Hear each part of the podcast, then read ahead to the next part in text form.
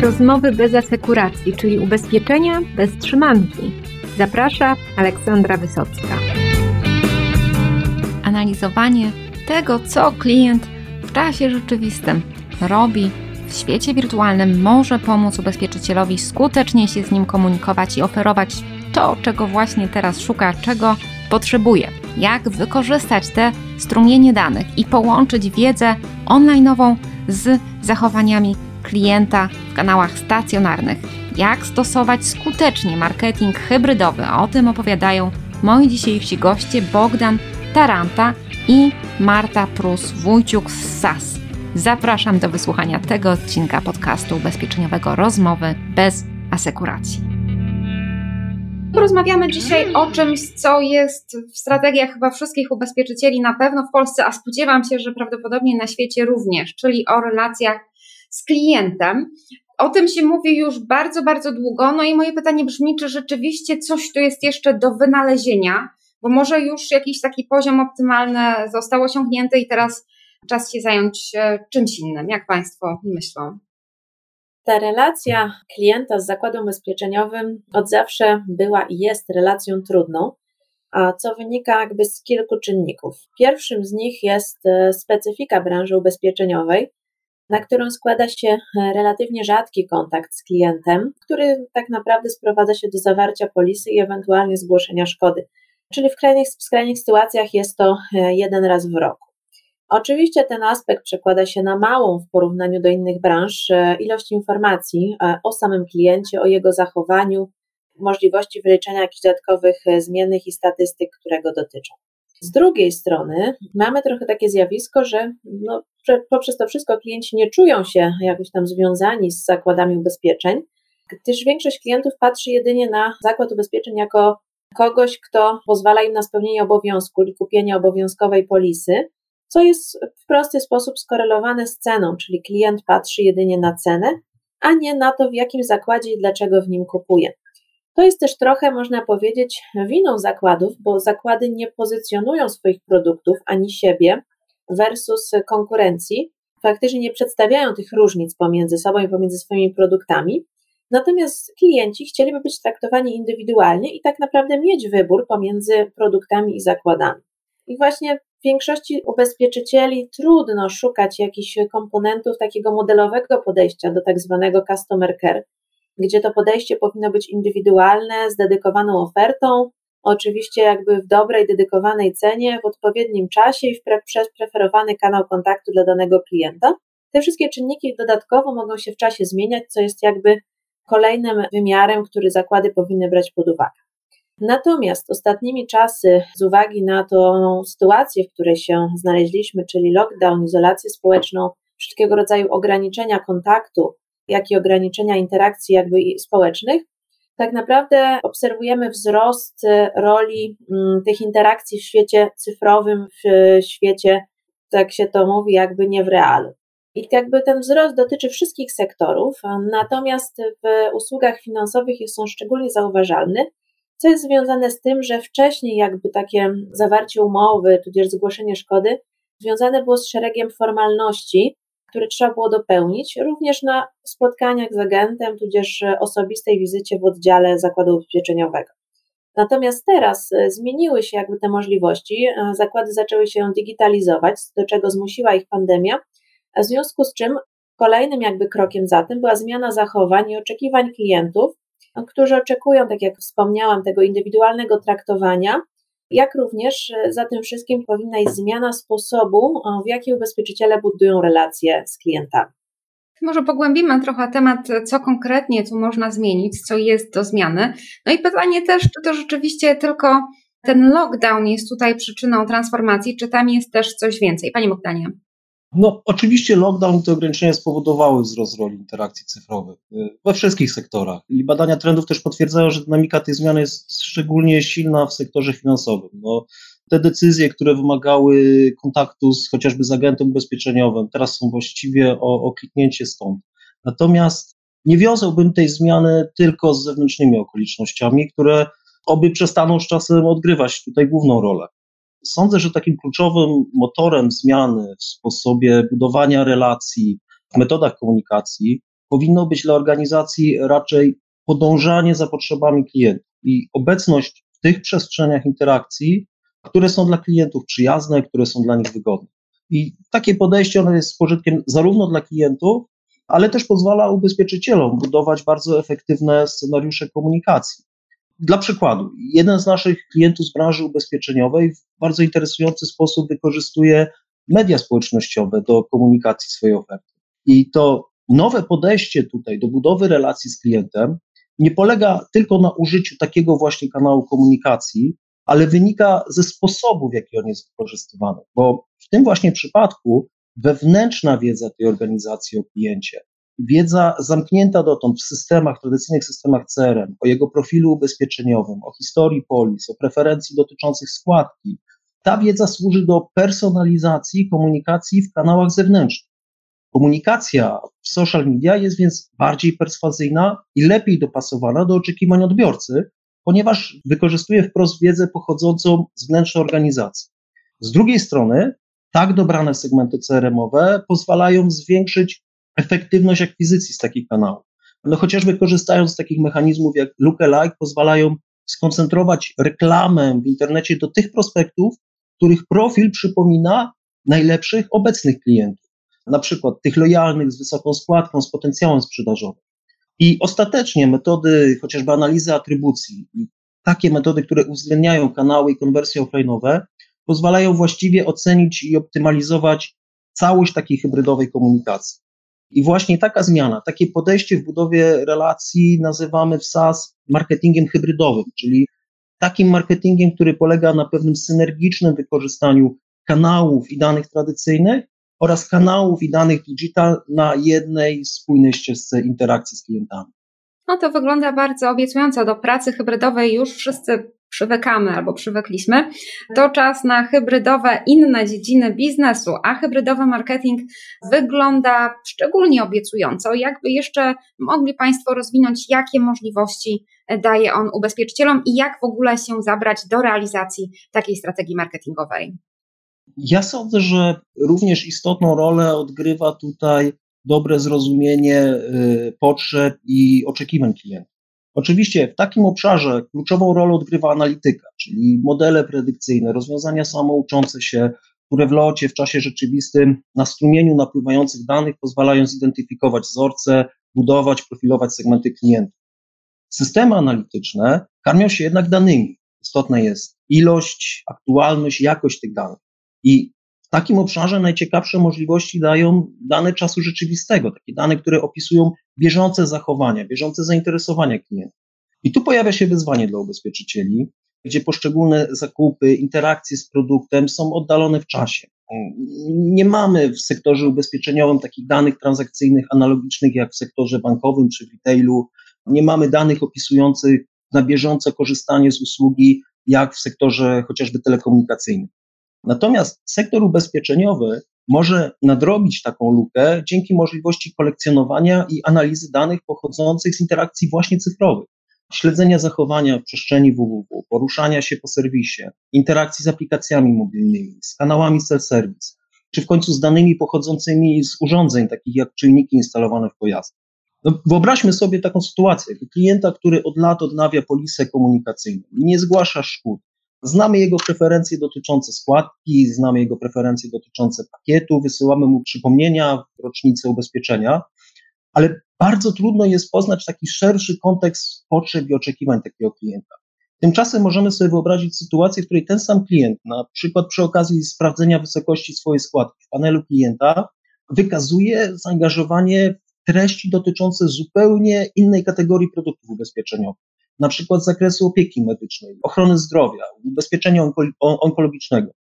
I w tym momencie, w takim momencie decyzyjnym mogą nim kierować osobiste doświadczenia dotyczące tej właśnie chwili, jakieś bieżące emocje, wpływ kampanii społecznej.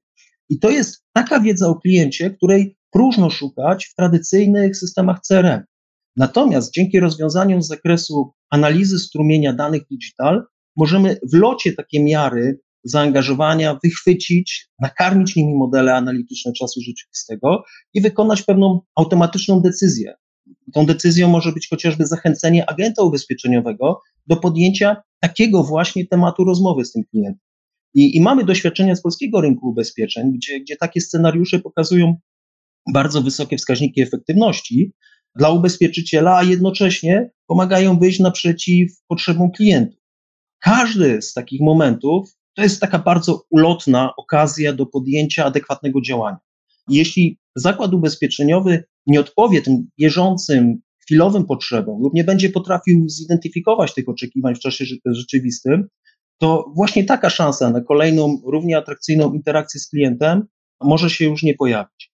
Natomiast przetwarzanie takiego strumienia zdarzeń, ono stawia pewne specyficzne wyzwania. Jakby kolejne odsłony, kliknięcia dotyczące nowego pakietu ubezpieczenia komunikacyjnego w serwisie www, konwersja z reklamy internetowej produktu, rozpoczęcie wypełniania formularza wnioskowego. One stanowią dla marketera taką największą wartość dopiero wtedy, gdy taki anonimowy dotąd strumień zdarzeń, często pochodzący z różnych urządzeń, z różnych źródeł, można automatycznie powiązać z tożsamością klienta, z jego profilem, z jego historią polis, czyli z tą wewnętrzną wiedzą organizacji, i to właściwie to połączenie ostatecznie decyduje o przewadze konkurencyjnych podjętych działań.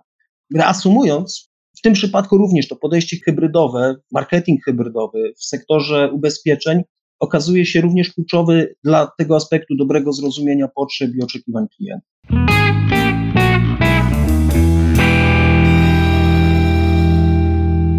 No ja tu widzę co najmniej jeszcze jedno wyzwanie, bo te wszystkie dane no, mają być spersonalizowane, no i co z ich bezpieczeństwem, no i taką troską o prywatność, która też jest wartością dla wielu klientów. Pani Marto, jak wyjść z tej no, dość e, niełatwej sytuacji?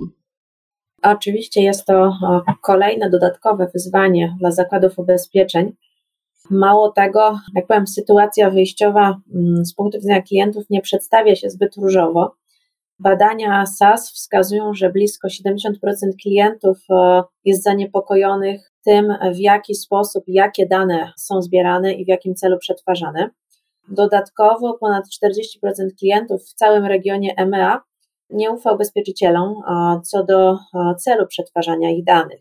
To badanie jakby wskazało też, że ubezpieczenia zaraz po mediach społecznościowych i rynku reklamowym są trzecią najmniej zaufaną branżą. Więc jakby to wyzwanie jest naprawdę ogromne. To jakby jest jeden aspekt. Dodatkowo dochodzi do tego ten aspekt, o którym wspominał Bogdan, czyli wykorzystanie danych z urządzeń mobilnych, czujników w pojazdach, co już było testowane przez kilka zakładów jakby w Polsce pod kątem działań telemetrycznych.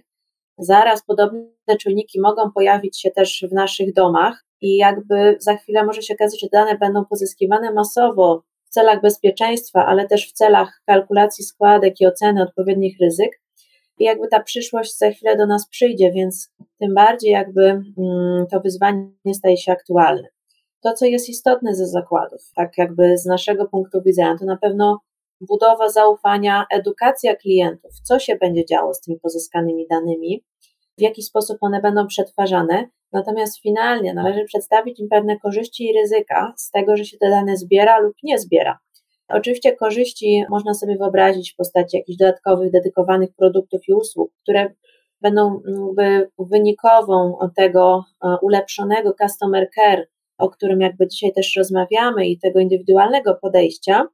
Natomiast tak naprawdę no, ta oferta dla klienta będzie bardziej korzystna niż taka, że tak powiem, prosto e, spółki, którą klient by dostał e, bez dodatkowych informacji o sobie. Myślę, że należy też klientom uświadamiać, jako że dopiero jakby wiedza buduje e, zaufanie tak naprawdę, fakt, że zbieranie danych pozwala też na eliminację jakichś tam niechcianych zjawisk typu wykrywanie nadużyć, pranie brudnych pieniędzy, do czego jakby też klienci się będą przyczyniali, przekazując swoje dane zakładom ubezpieczeń. Jeszcze chciałabym tu wspomnieć o jednym wątku, który też jest jakby związany z, zbieraniem danych przez zakłady ubezpieczeń. To jest pewnego rodzaju dualizm w pozyskiwaniu tych danych, a mianowicie często jakby pośrednicy, agenci zbierają dane do tak zwanych własnych baz danych, często jest jakby to notes z kontaktami, a Zakład Ubezpieczeń jakby chciałby patrzeć na to centralnie z punktu widzenia systemu CRM, aby móc jakby wyciągać pewne wnioski, wzorce na bazie całego portfolio swoich klientów.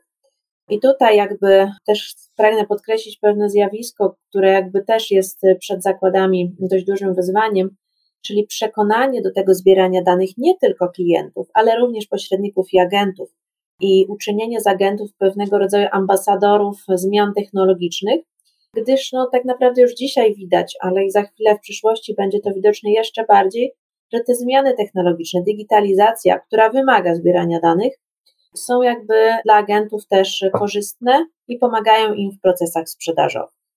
Tu jeszcze też warto wspomnieć o obszarze Digital Trust. Gdybyś Bogdan mógł tutaj jeszcze dwa słowa też o tym powiedzieć.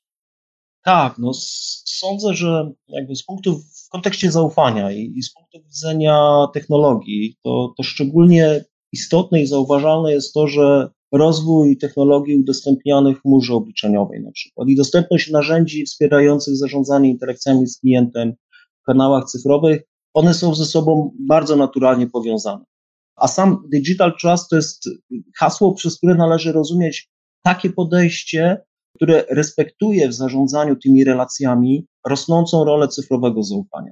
Oznacza to właściwie, że zagadnienia związane z ochroną i zasadami, celem przetwarzania danych wychodzą poza domenę IT i pojawiają się teraz w centrum uwagi marketera, który odpowiada za lojalność i satysfakcję klientów, a te zagadnienia są z tego punktu kluczowe i szczególnie istotne.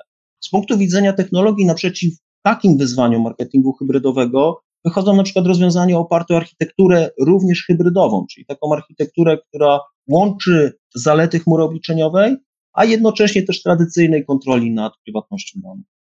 A jakby tak spojrzeć z lotu ptaka na marketing e, ubezpieczeń, to czy widać wyraźną dominację tych narzędzi cyfrowych, technologii, czy właśnie na tym powinni w pierwszej kolejności się marketerzy skupiać, żeby osiągnąć rynkowy sukces? Jak Państwo to widzą? Na pewno obecnie zakłady ubezpieczeniowe mogą korzystać z całego bogactwa dostępności różnych punktowych narzędzi i technologii dedykowanych właśnie komunikacji digital a z pewnością taki jest trend, tych możliwości będzie ciągle i ciągle przybywać. I ta dostępność technologii sprawia, że właściwie niewielkim kosztem różne zespoły, różne departamenty mogą uruchamiać szereg zupełnie niezależnych komunikacji, które dostarczają przekazy w postaci płatnej reklamy internetowej, wiadomości push, komunikacji e-mail, treści w serwisie internetowym, bądź na platformie mobilnej, w kanałach własnych. Do tego dochodzi komunikacja z kampanii w kanałach tradycyjnych. Natomiast klienci, którzy są odbiorcami takiej komunikacji, często mogą odbierać to jako pewien szum informacyjny, jako taki niespójny, krzykliwy, ale jednak wiodący głos danej marki i to wpływa znacząco na, na postrzeganie zakładu ubezpieczeniowego. Sądzę, że w tym aspekcie ważne jest to, żeby wykorzystywać tą komunikację w przestrzeni cyfrowej, uwzględniając kontekst pełnej wiedzy o kliencie, o jego historii, potrzebach, aspiracjach, a nie tylko koncentrować się na szybkiej reakcji technicznej na pojedyncze zdarzenie z danego kanału interakcji, w szczególności kanału cyfrowego, gdzie to jest bardzo proste. Można powiedzieć, że takie podejście w kanale, w komunikacji w kanałach cyfrowym powinno się stać pewnego rodzaju odpowiednikiem takich dobrych manier w komunikacji i, i zastępować wyskakujące okienka, wiadomości push czy nietrafną reklamę. Z tego punktu widzenia zakładom ubezpieczeniowym potrzebne są nie tyle technologie i narzędzia, ale pewien ekosystem dla omnikonałowej komunikacji z klientem. Taki system, który pozwoli zaplanować, zaprojektować i w sposób spójny, komplementarny wykonać komunikację w wielu różnych kanałach, cyfrowych i również tych tradycyjnych. I co najważniejsze, na bieżąco uwzględniać pełną wiedzę o kliencie, płynącą z kanałów digital, jak i wynikającą z danych zgromadzonych w tradycyjnym CRM.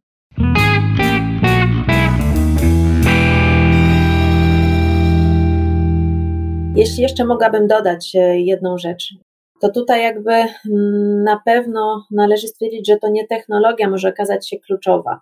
E, musimy pamiętać o tych zmianach, które jakby następują, czyli zmiana jakby samych oczekiwań klientów, ale również jakby ich e, zachowania będzie wymagała, w zasadzie już wymaga, bo od osób tutaj zajmujących się sprzedażą, marketingiem w zakładach ubezpieczeń, troszeczkę wyjścia po, poza te dotychczasowe schematy działania.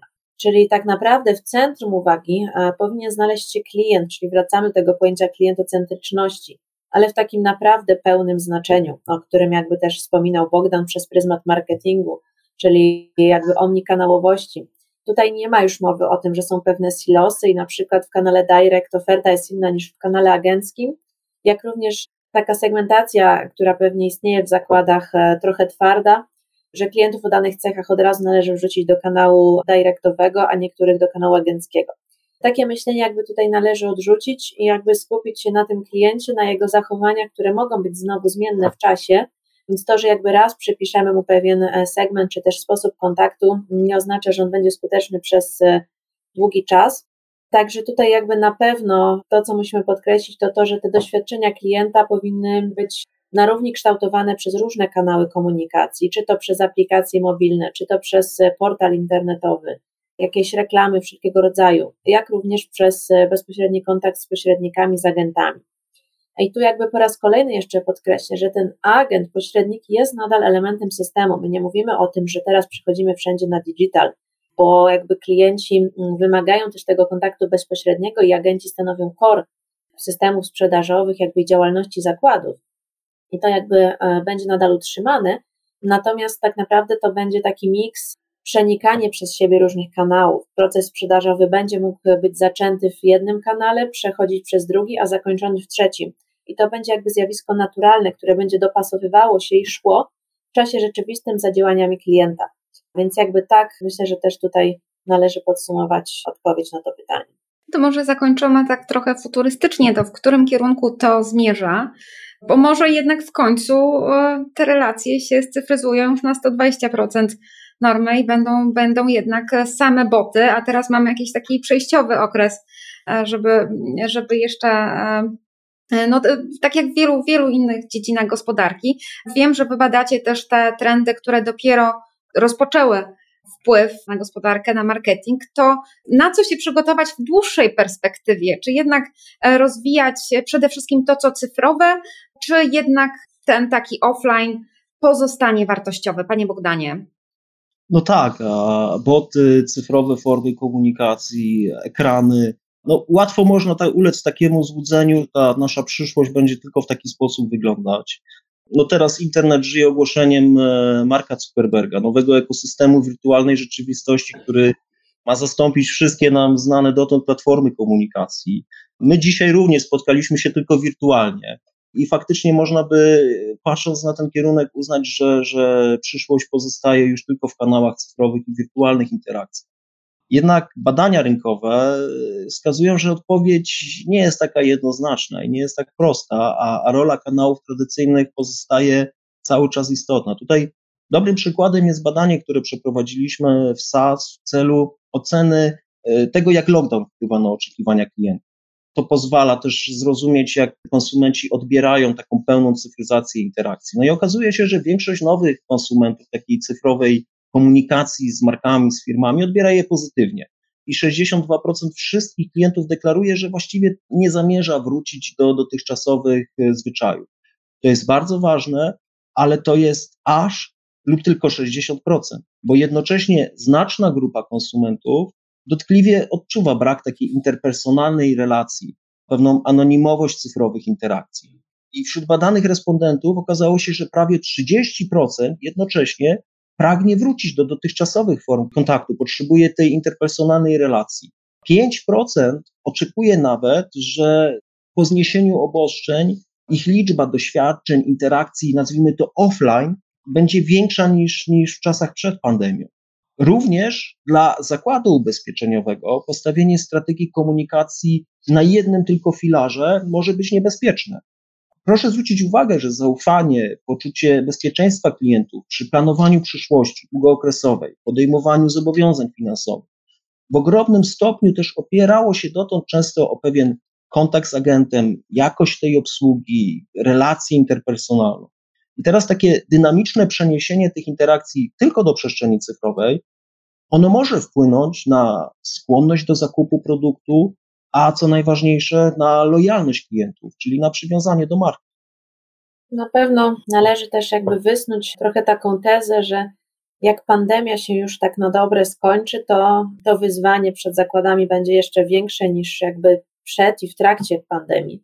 Co jakby wynika z tego, że mm, te oczekiwania klientów bazują na tej sytuacji właśnie, która była historyczna, jak i na tej, co się dzieje teraz. I wynikowa tych dwóch jakby doświadczeń, no będzie tak naprawdę tym jakby postawieniem przed zakładami właśnie tego wyzwania, w jaki sposób obsługa powinna wyglądać. No na pewno zmieni się to, że e, będziemy jakby wszyscy żyli jakby jeszcze szybciej, e, jako że świat zdigitalizowany to na nas tutaj rzuca. Z drugiej strony, tak jak wspomniał Bogdan, ten kontakt z żywym człowiekiem, z agentem na pewno jest dalej w cenie i może się okazać, że będzie jeszcze cenniejszy niż by wcześniej go postrzegaliśmy. Dodatkowo należy pamiętać, że pozyskanie nowego klienta jest dużo droższe i trudniejsze niż utrzymanie tak zwanego starego, który już jakby u nas w bazie, w bazie zakładów istnieje, co też powinno skłaniać zakłady jakby do przemyślenia tej strategii i wymyślenia strategii na przyszłość, która na pewno będzie e, się wiązała z inwestycją w te bieżące relacje z klientami, jak również w technologie i wszelkiego rodzaju innowacje, które będą mogły je wspierać. No i to jakby na koniec, na pewno tą odpowiedzią mm, na ten moment jest ten marketing hybrydowy, który łączy w sobie możliwość kontaktu z klientem i obsługi poprzez różne kanały, ale nie w postaci silosowej, tylko tak naprawdę w postaci tej omnikanałowej.